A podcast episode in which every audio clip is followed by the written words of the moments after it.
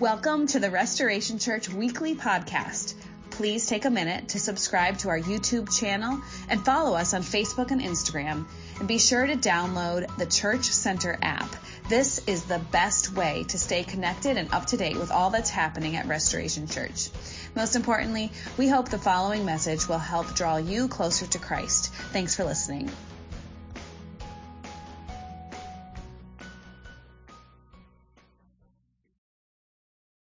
Hey, so Stanford University has done a lot of studies on the power of a mother's voice. They've studied a mother's voice and the psychological connection it makes with children in particular. One such study, they, they took 50 women's voices and they all recorded 50 different women saying the exact same thing and then they took participants together and they said, hey, out of these 50 women, can you identify your own mother's voice? Do how many do you think you could do this? Yeah, so I asked my good friend Melissa Esposito actually to to reach out to a number of women that she knows, and then I haven't I haven't heard my mom's voice in, oh, in about a year. She she died about nine months ago.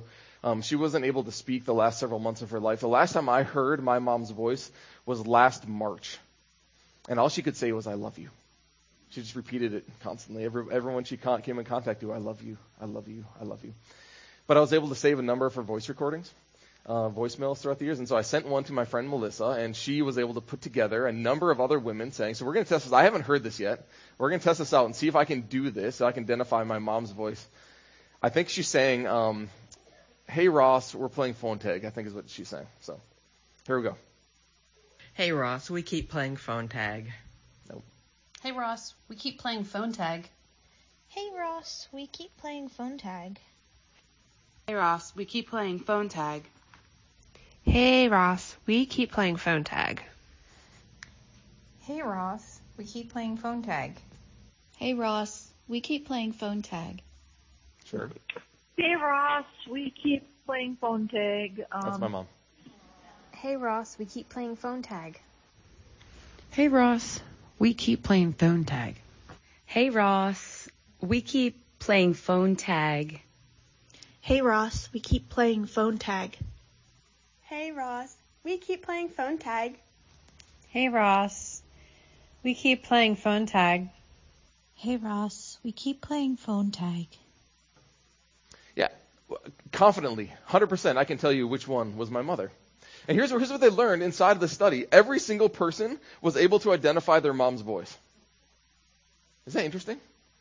Every single person could identify their mom's voice, and they kept increasing the amount of people that they added to the pool. Started with 10, added to 25, added to 50. Eventually, they got up to 100 people. You could still identify your mother's voice.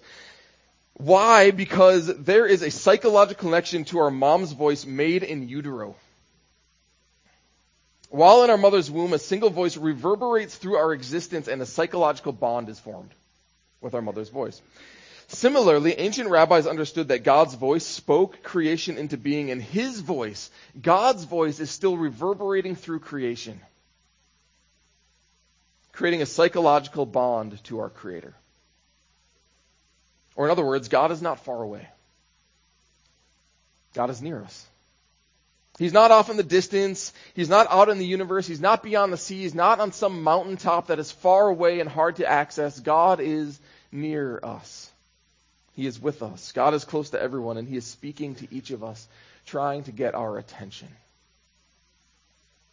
There are several reasons why God's voice is hard to hear and discern, but I want to mention two of them this morning as we continue our series, Jesus for Grown-Ups, by looking at the prayer of Jesus. First, when we look at ancient examples of prayer in Scripture, what you find is that they're very organic and very conversational. The way that the, the ancients, the Scripture writers, prayed was very conversational the Psalms really, they're just written prayers, right? They're put to music, but they're prayers written to God. And sometimes these people are frustrated, sometimes they're hurt, sometimes they're exuberant and they're celebrating what God has accomplished. But these are just written prayers to God, and they're set to music in the Psalms. The psalmist would question God's intention and his ability when life didn't make sense. You guys ever experienced that before? Life isn't making sense, so I'm going to question God's ability, right? That was something that the Psalms did often. They yelled at God when life didn't seem just. Anybody ever yelled at God in your in the unfairness of life? Yeah. Psalmists did that too. They cried to God when they were hurt. They praised God and they gave him thanks when life was full of blessing. They were honest with God about what they were experiencing. Here's my experience in life. Here's what I'm up against. Here are my circumstances. God, I'm going to let you know about it. Here's how I'm feeling. I'm going to let you know about him. Very honest with God, and their prayer was very conversational because it reflected a very simple but profound fact. We're in a relationship. This is a relationship. It was like a son talking to his wise father about living in a crooked world, and the father is simply helping his son navigate it. The father would offer advice, maybe sternly at times. Any of you fathers ever had to offer stern advice to your children? The father would warn his child about the pitfalls of living wrongly. The father would celebrate when life worked the way it was supposed to, and there were times when the father would have to tell his son to stop talking and get to work. Stop talking and begin moving. I love in the story of the Exodus when the, the people are, are looking at the sea and God says, Why are you crying out to me? Start moving. Sometimes God has to do that too. Compare this relational, conversational prayer of the Israelites to the contractual, legally obligating prayers of the pagans. This is a prayer offered by a man named Cato, the elder, in roughly 300 BC. He was a Roman. Father Mars, I pray and beseech thee thou, that, thou, that thou be gracious and merciful to me, my house and my household, to which intent I have bidden this. That's, that's a really fancy word for sacrifice to be led around my land, my ground, my farm, that thou keep away, ward off, and remove sickness, seen and unseen, barrenness and destruction, ruin and unseasonable influence. And that thou permit my harvest, my grain, my vineyards, and my plantations to flourish and to come to good issue. Preserve in health my shepherds and my flocks, and give good health and strength to me, my house, and my household. To this intent, to the intent of purifying my farm, my land and my ground, and, and making an expiation, as I have said, deign to accept the offering of these suckling victims, Father Mars, to the same intent, deign to accept the offering of the suckling offering. Pagan prayers were phrased like legal documents. And some of you, if you're just honest with, your, with yourself for a second, maybe some of your prayers to God are phrased like legal documents as well. They obligated the deities to particular actions. The gods were the landlords. They weren't concerned about caring for people. They didn't love the people. They were, they were concerned about what they got. This was a business transaction. And the disposition of the gods towards humans was negative. Right? Humans were a burden. Humans were an annoyance. But they needed humans to work the earth and to offer sacrifices so they could eat. And so the gods kept humanity around. So what you'll often find in ancient pagan prayers is these long list of deities' names and attributes to begin their prayers. They had to puff the deities up because the deities were insecure, and so they had to make the deities feel good about themselves so the deities would then be favorable to them. But when Jesus begins teaching his disciples about prayer in Matthew chapter 6, he tells them to simply approach God humbly, simply, See, the pagans used a lot of flattery because the gods, again, were insecure, but God isn't insecure.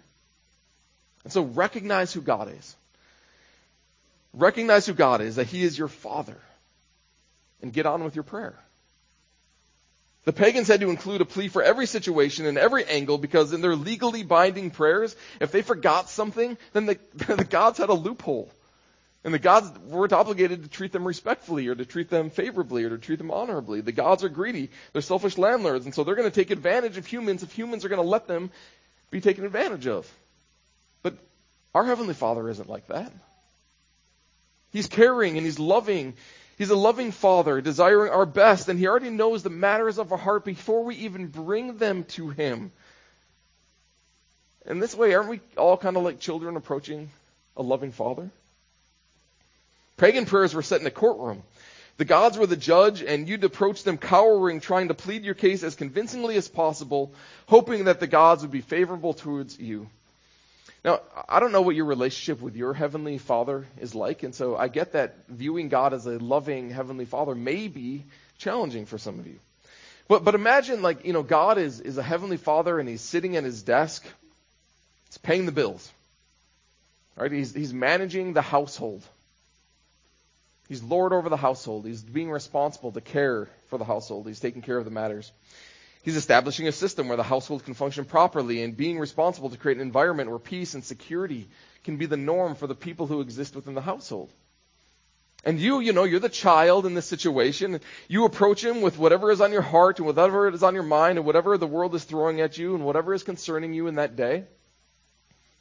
Your dad already knows, right? Because he's your friend on Facebook and he follows you on Instagram and Snapchat and Twitter and TikTok and you know, he's, he's seen your world. He's seen what you're going through. He knows what's happening. It's not like he's oblivious.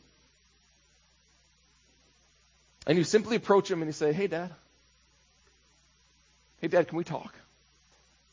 Dad, I got a lot on my heart, got a lot on my mind, I got a lot going on in life. Can we talk about it?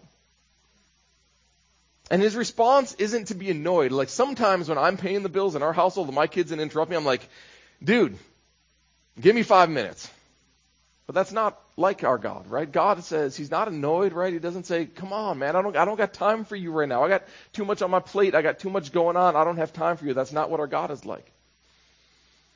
He's not annoyed that we're interrupting his work. He's not annoyed that we're bothering him or that we should be in bed at this late hour, but no, he stops what he's doing and he turns and he says, Hey, let's talk about it. Hey, what's going on? And a conversation begins where you're open to receiving all that the Father has to pour into you and you're honest. You're honest. You're honest. And that's a big part about our prayer, right? We're honest about what we're experiencing, about what we're dealing with. You see, Jesus predicates effective prayer on a relationship of intimacy and honesty, not a business transaction. But for a moment, consider the nature of communication. Consider the nature of conversation. Consider the nature of relationship. When we're in discussion with another, we're not always talking, nor are we always listening, right? Relationships require both deliberate speaking and active listening. And some of you are like, I've never experienced that before. Some of your marriages have never experienced this before. Some of your friendships have never experienced this before. So you have no idea what I'm talking about. But think about your prayer life. Isn't it odd that when we think of prayer, who is the only one talking? We are, isn't it? Aren't we the ones who are always talking to God? Prayer is us telling God something, not listening to what He is saying to us. Mother Teresa was once asked in an interview. Um, she said uh, this, this interviewer came to her and, and said, "Hey, Mother Teresa, you you have such a vibrant prayer life, right? You're a devoted follower of Jesus. What do you say when you pray?" And she turned to him and she said, "You know, I don't say anything when I pray. I listen." He said, "Oh, that's interesting. So, so then, what does God say?" And she said, God doesn't say anything. He listens. And I, am not entirely sure what that means, but like, it's fascinating, isn't it? That listening is kind of the substance of her prayer life. And the reason we don't know the voice of God is because we're not listening for it. We're, we, we're not accustomed to listening for the voice of God. And so, so often we just have no idea what God is trying to say. We have no idea how God is trying to get our attention. Maybe the reason there is a psychological bond with our mother's voice is because for the first five, nine months of our existence, we can't talk back. And it's only one voice that's reverberating through our existence, and we don't have an opportunity to talk back. So all we can do is listen.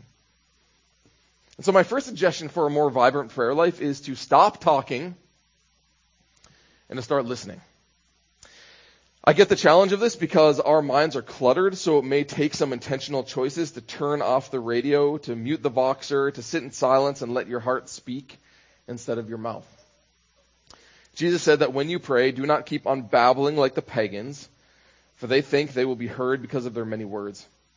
Do not be like them, for your Father knows what you need before you ask Him. So my encouragement to you for a more vibrant prayer life is maybe just to come silently before God and sit in that silence. And it's going to take some discipline and it's going to take some hard work and it's going to be challenging at first, but come before God and sit in that silence. My second suggestion is to turn your face to God and look Him in the eyes when you're communicating with Him.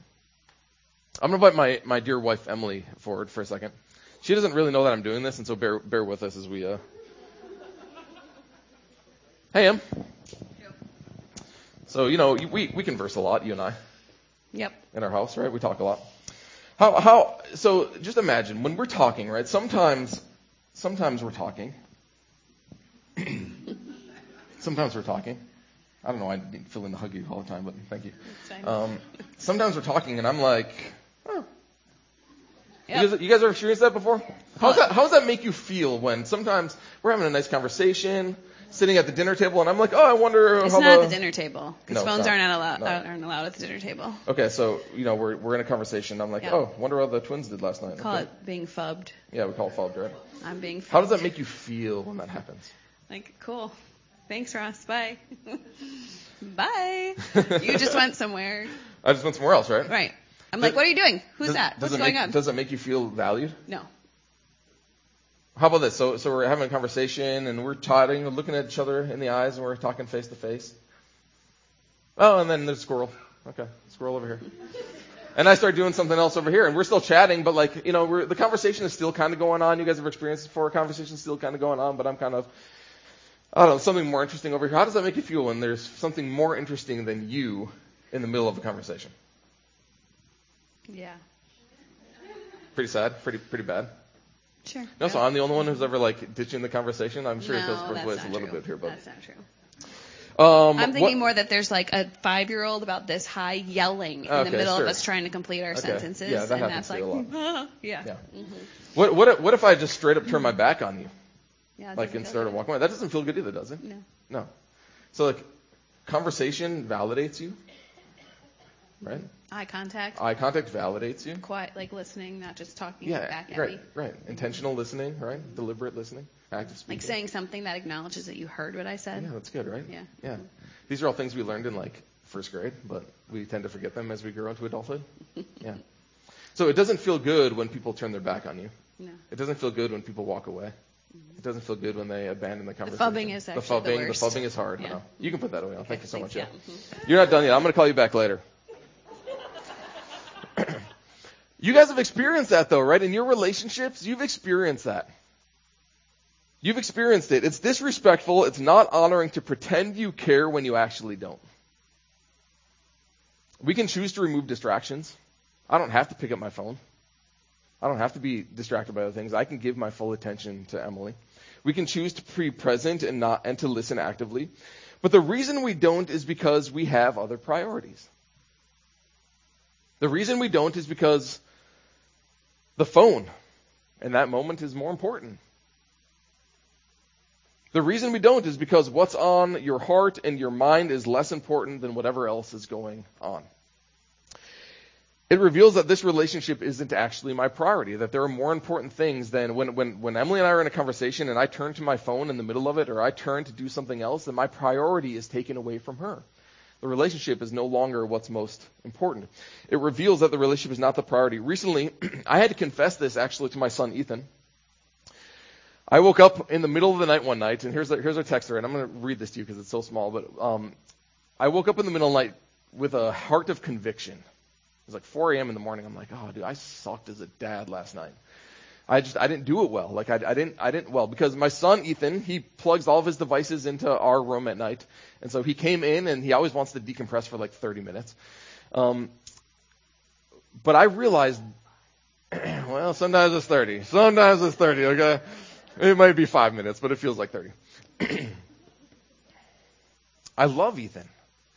And, and I have a responsible as, responsibility as a father, and we, and you know, as his mother Emily, like we to, to form him and to raise him. And so, how often, as a 14 year old, do we have 10 minutes to process our son's day with him? He comes in wanting to talk about his life, and both of us are just sitting there on our phones, and we did not even look up at him. And so I woke up in the middle of the night and I'm like, oh my goodness, well, I didn't even look up from my phone to acknowledge that my son came into the room. And he was like, okay, guys, see you later, love you, good night. And he just walked away. And so I, I, I wrote him, I wrote him this text. I said, hey bud, I woke up in the night and realized I need to apologize to you. When you came in last night to plug in and say goodnight, I don't think I even looked up from my phone. And it wasn't the first time. I am sorry. I don't see you enough in the day to dismiss opportunities to process life with you. I'll do better. We love you very much. I got the impression you had a long, maybe rough day yesterday, and I should have been there for you. I'm sorry. I hope the day is going well. And so it wasn't just like a normal day either, right? There was a sense about me as his father that he was having a rough and a hard day, and I just, I don't care. My phone was my priority. It was more important to him. And he, he's so gracious. You know, he says, it's okay. I'm more surprised that you woke up because of that. And I said, well, it was one of many train of thoughts I had while awake. He said, oh, okay. I said, I never want you to feel like we're dis- that we are dismissed, that you, let's see. I never want you to feel like you were dismissed and not given the attention you deserve by the people responsible to form you. I always say that if you're doing it, you're prioritizing it. If you're doing it, it's because that's what's most important in that moment. And I hope you never think, oh, can you go back to that? Because, you know. Um, and I hope you never think that the phone is more important than you. So it's something we need to work on. If you're doing it, thanks, Tim. If you're doing it, you're prioritizing it. It's what's most important to you. Okay, but, but how do I face God, right? And look him in the eye? That seems odd when we're speaking of God. And so first, you have to realize that we have all turned our back on God. It's something that all of us have done. We've turned our back on Him. First, you have to realize that, and this is true of all of us because it is a direct consequence of being a sinner. It is what sin has done to each of us. We have turned our back on God. Sin is about establishing and manifesting my own self kingdom. It's about my self promotion and my self protection and my self gratification. And each time our focus is on ourselves and what we can get, then we're not focused on others. And we're not focused on others suffering. We're not we're not focused on how others are going out, going without. We're not focused on how other people are experiencing this world. When we are so self-consumed that it's all about us, all about us, all about us, then I don't know what's going on in your life. Nor do I care what's going on in your life. So sin rejects God's ways of justice and self-sacrificial love. That's what sin does. It says, you know what? My intent, my interest isn't to self-sacrificially love you. My intent and my interest is not to promote justice so that your life is better and improved. My life is all about me. It turns our backs on his ways as we pursue our own ways. Here's what Isaiah said regarding this. He said, Surely the arm of the Lord is not too short to save, nor is his ear too dull to hear. But your iniquities have separated you from your God. Your sins have hidden his face from you so that he will not hear. And so for the next 10 verses of Isaiah 59, he's going to lay out all of the sins and all the things that the Israelites have done. And then he's going to conclude by saying this. For our offenses are many in your sight and your, our sins testify against us. Our offenses are, e- are ever with us and we acknowledge our iniquities. Rebellion and treachery against the Lord. We have turned our backs on our God. Our prayer is directly impacted by our sin, in other words. Earlier on, when God is describing the unjust, unloving ways of the Israelites, he says this When you spread out your hands in prayer, I'm going to hide my eyes from you. Even when you offer many prayers, I'm not listening. I will not hear the prayers of those who are interested in who those who aren't interested in my ways. Not because I don't care about you, but because you have your backs to me. And so it's like we're in this conversation, we're in this relationship, and I'm here and I'm interested and I want to know what's going on in your life and I want to be in relationship with you, but we're like, you know, God, hey God, where are you, God? And we cry out to God and we're not even looking at God. We're not even interested in God's ways. Our backs are turned to God and we're shouting in the wrong direction. We're trying to be in relationship with our backs turned to the one who loves us. And how does that make them feel? Not good. We addressed that already. God would say, guys, I'm not a vending machine. God would say that you can't come and just insert your prayers and expect to get whatever you ask for. I'm not a genie in a bottle that you could just come and rub and expect me to come out of my little tiny prison that you've put me in.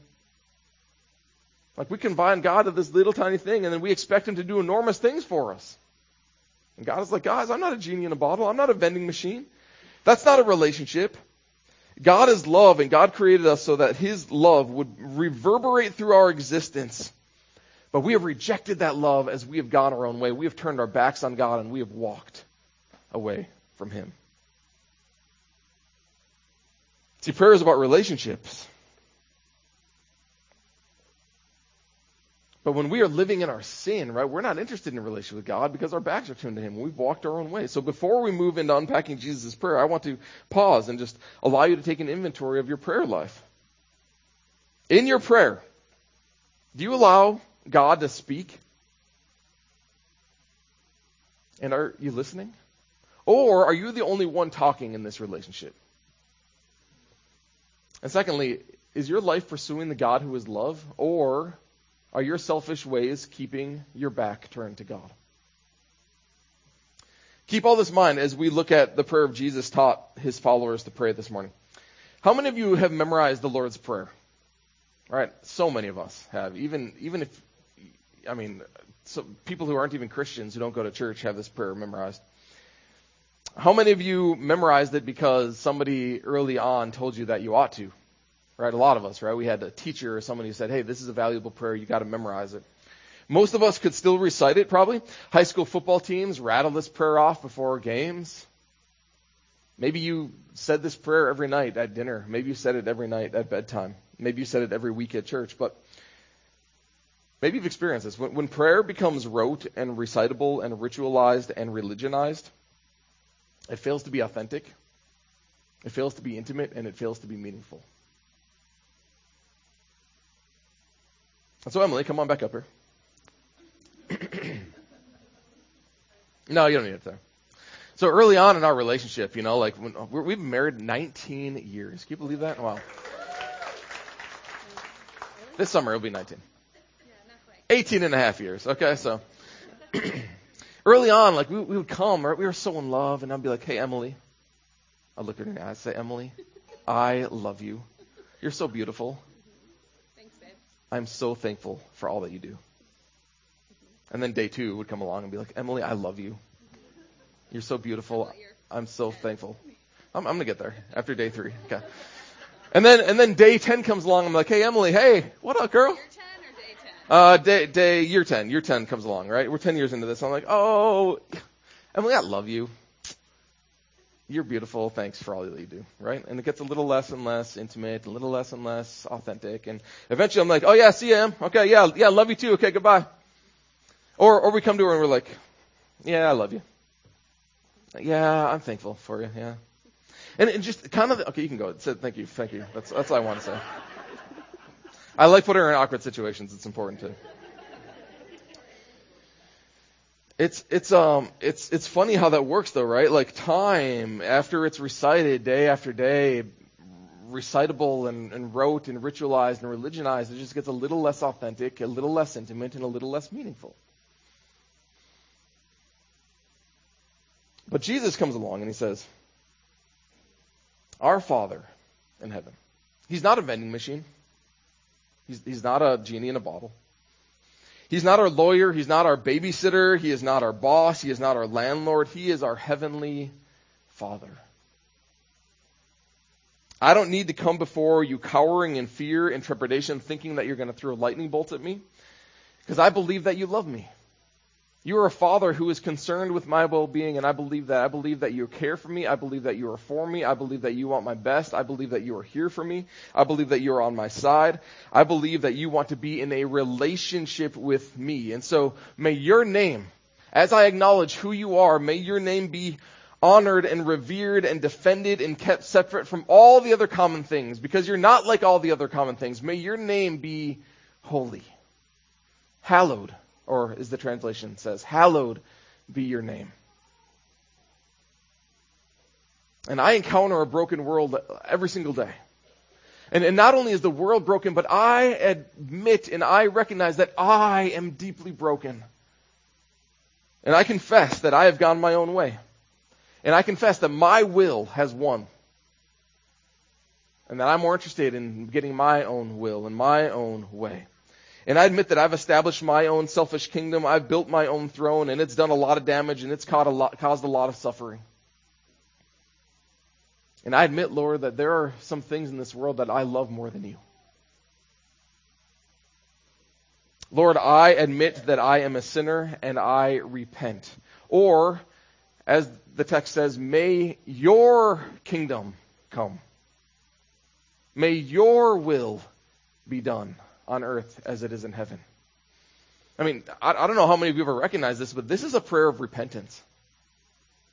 It's, it's a prayer of acknowledgement that God, I have built my own kingdom. I have gone my own way. I have done my own will. And now, God, I am coming before you saying it's not working. It's leading to suffering and it's leading to distraction and it's leading to destruction and it's leading to death. And so God, may your kingdom come. May your will be done on earth and in my life and in my household and in my family and in my community and in my job.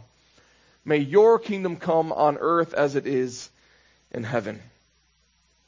Repentance is not only confessing our sin, but it's turning from it and committing then to change our ways as we walk in a new direction. This is a prayer of turning back around to face God. I acknowledge God that I've, I've, you know, you've called me into relationship with you, but I've had my back toward, toward, turned to you. And so I'm turning around and now I'm going to be in a relationship with God now. That is what repentance means. It's a prayer of turning back around. It's a prayer of surrender. It's a desire welling up from within us to align our heart and our mind and our will with God's heart and mind and will it's not about my kingdom. It's not about my selfish established kingdom. It's not my way. Not my will, Father, your will, your way, your kingdom on earth in my life, in my action, just as it is in heaven. And as I turn back to the Lord, as I repent, as I humble myself and confess my sin and seek the Lord's face and become eager to hear His voice, then, then God will show Himself to be a provider we, we say, may you give us today our daily bread, right? God will show himself to be our provider. And, and, he will forgive us and he will then empower our forgiveness of others so that we can be gracious to others because we have, we have been set free from an enormous debt. And so we have this bucket of grace to hand out and to pour out upon others. Now that God will prove himself to be our guide. God will direct our paths when we turn our hearts towards him. And God then will protect us as we turn our hearts towards Him. And, and the reason I say that, this is all, these, these are all, you know, from daily bread on down below, these are things that happen. These are gifts that God gives us. These are His blessings upon us. This is what happens when you're in relationship with God. This is a prayer of repentance. This is calling God saying, I have turned away from you, God, and now I'm coming back. I confess my sin and now I'm coming back, God, and now I'm going to pour out the blessings of providence and I'm going to pour out the blessings of forgiveness and I'm going to pour out the blessing of, of guidance and of protection over your life when you are in an authentic, intimate relationship with me. And the reason I, I say this is because Jesus is modeling this prayer off, of, again, a portion of Isaiah, Isaiah chapter 58. And Isaiah 58 is declaring how the Israelites had abandoned God to go their own way, but they kept coming to offer him lip service. That's all they were doing. They, they lived a sinful, rebellious lifestyle, but they still offered their sacrifice and they still offered their prayers, but it never changed their ways. They never repented. They never actually cared about being in a relationship with God. They only cared about themselves. And so it's here in, in Isaiah 58, God begins to discuss what being in a relationship with Him, a repentant relationship with Him means, and then the blessings that will overflow. He says this, day after day, they seek me out. They seem eager to know my ways, as if they were a nation that does what is right and has not forsaken the commands of its God. Why have we fasted, they say, and you have not seen it? Why have we humbled ourselves and you have not noticed? You cannot fast as you do today and expect your voice to be heard on high. Is this the kind of fast I have chosen? Only a day for people to humble themselves? Is it only for bowing one's head like a reed and for lying in sackcloth and ashes? Is not this the kind of fasting I have chosen? To loose the chains of injustice and untie the cords of the yoke, to set the oppressed free? Is it not to share your food with the hungry and to provide the poor wanderer with shelter? When you see the naked, to clothe them and not to turn away from your own flesh and blood? If you do away with the yoke of oppression, with the pointing of finger and malicious talk, and if you spend yourself in behalf of the hungry and satisfy the needs of the oppressed, then the Lord will provide your needs in a sun-scorched land and will strengthen your frame. You will be like a well-watered garden, like a spring whose waters never fail. Then your light will break forth like the dawn, and your healing will quickly appear. Then your righteousness will go before you. Then the Lord will guide you always, and the glory of the Lord will be your rear guard. Then you will call, and the Lord will answer. You will cry for help, and he will say, Here I am. And so let's be honest for just a second. Most of our prayers are about our needs, aren't they? We go to God when life isn't working well. We ask for God to intervene when things are painful or stress inducing. And that's important and that's good. But Jesus says, guys, God already knows all that. God already knows what's going on in your heart and in your life and in your mind. Your prayer should be about the, the alignment of your heart to God's heart. Your prayer should be about acknowledging where you've gone astray, confessing and committing to come back, and listening to God is a big part in helping you realize where you've gone astray. God is going to convict you of it when you sit in silence before Him. He'll gently point it out, and He will call you to turn around to be in a loving relationship with Him where He can pour out His blessings upon your life. I want to invite the band forward. We're going to sing a song as we conclude our time together today. You know that Jesus went away by himself all the time to pray? All the time he was going away to pray constantly to keep his heart aligned. Jesus had never sinned, so he never had to realign his heart to God's heart, but it was a, it was a constant cry to have his heart, his mind, his soul, his strength aligned with the heart of God. There's a revival going on in Kentucky right now. And what everyone's saying about this revival, and I really encourage you to go, you know, watch the videos or read articles about it because it's really inspiring. It's inc- it's incredible what the Holy Spirit is doing. It started with confession. It, it, it started with a, with a small group of people who were just ad- admitting their sins and confessing their sins to one another. They talked about how they had walked and gone astray and how and how they weren't living rightly with God and how they wanted to repent and they needed this community around them and and then they just started worshiping and acknowledging who God is. And then other people began to join them. And for 10 days, they have not stopped worshiping and confessing their sins. And the people who go to this revival, they talk about how when you walk in, you feel the weight of the Holy Spirit, the glory of the Lord. That's what glory means. The weight of the Lord is physically upon that chapel and it's spreading to other churches and it's spreading to other communities in the area as well. But God is up to something in our nation. But God cannot break forth into an individual's life. He cannot break forth into a community if our hearts are unwilling to bend back towards Him. And if we're going to remain at war because we've established our own kingdom and we're not willing to lay down our arms and to surrender, then God can do nothing. And so my heart's prayer is that God, I'm going to abdicate my throne. I'm leaving it. I don't want it anymore. I, have gone my own way, God. I confess. I surrender. I've done things. I continue to do things that are not in line with who you are, God. I want to seek your face. I want to seek your holiness. And, and holiness isn't about legalism and it's not about a list of rules on the wall that we need to conform to. It's about loving God and loving others and having that love being poured into us so that it might pour upon the world. And I want to receive this abundant life that Christ offers. And I can't, I can't desire that for you guys, but I desire it for myself. And, and I pray that this community would be known by our love, would be known by the power of the Holy Spirit to, to move mightily through us. And as we are a people who are confessing not being met with condemnation and not being met with ridicule or accusation or judgment, but as we confess our sins, that we are met with love and we are met with grace. And as we lay those down at the cross, then God would change us to live differently and rightly in this world. And so we, we are we're gonna I was talking to Emily about this. I kind of told her it was gonna happen. We wanna we wanna start doing more just like intentional prayer and worship nights. Beyond the Sunday morning experience, we just invite people to come into this space and worship and to pray and to confess. And so we're gonna be doing more of those. Not that we I think we've done like three in our history, so we're gonna be doing more of those. I, I want to develop a prayer team as well. If, if, if, prayer is something that you feel called to and you're like, man, I, I got to pray, we need to bathe our community in prayer. And not just, you know, this region, we need to bathe this community in prayer. Then email me because we're starting a, a very intentional prayer team. I want to pray over every single seat every single Sunday morning. I want you to know that you are prayed for. And then I want to I want to walk through our neighborhoods and I want to pray on behalf of our people to, to confess that we have wandered from God.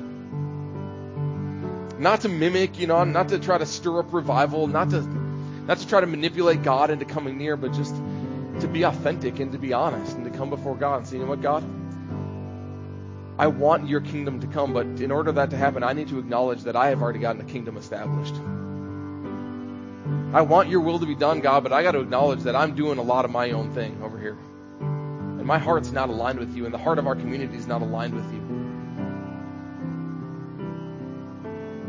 I want to start praying around the bridge. You know, this coffee shop that we're starting. We'll talk about more about the progress we made um, next week. But like, I want to, I want to walk that place. I want to, I want that place to be known as a house of prayer. And so, uh, Tim's going to throw my email address up here. If you want to join me in this, shoot me an email. And then we're going to organize it a little bit so that we have some structure around it. And we're going to begin praying more diligently, more earnestly, more passionately, more desperately for God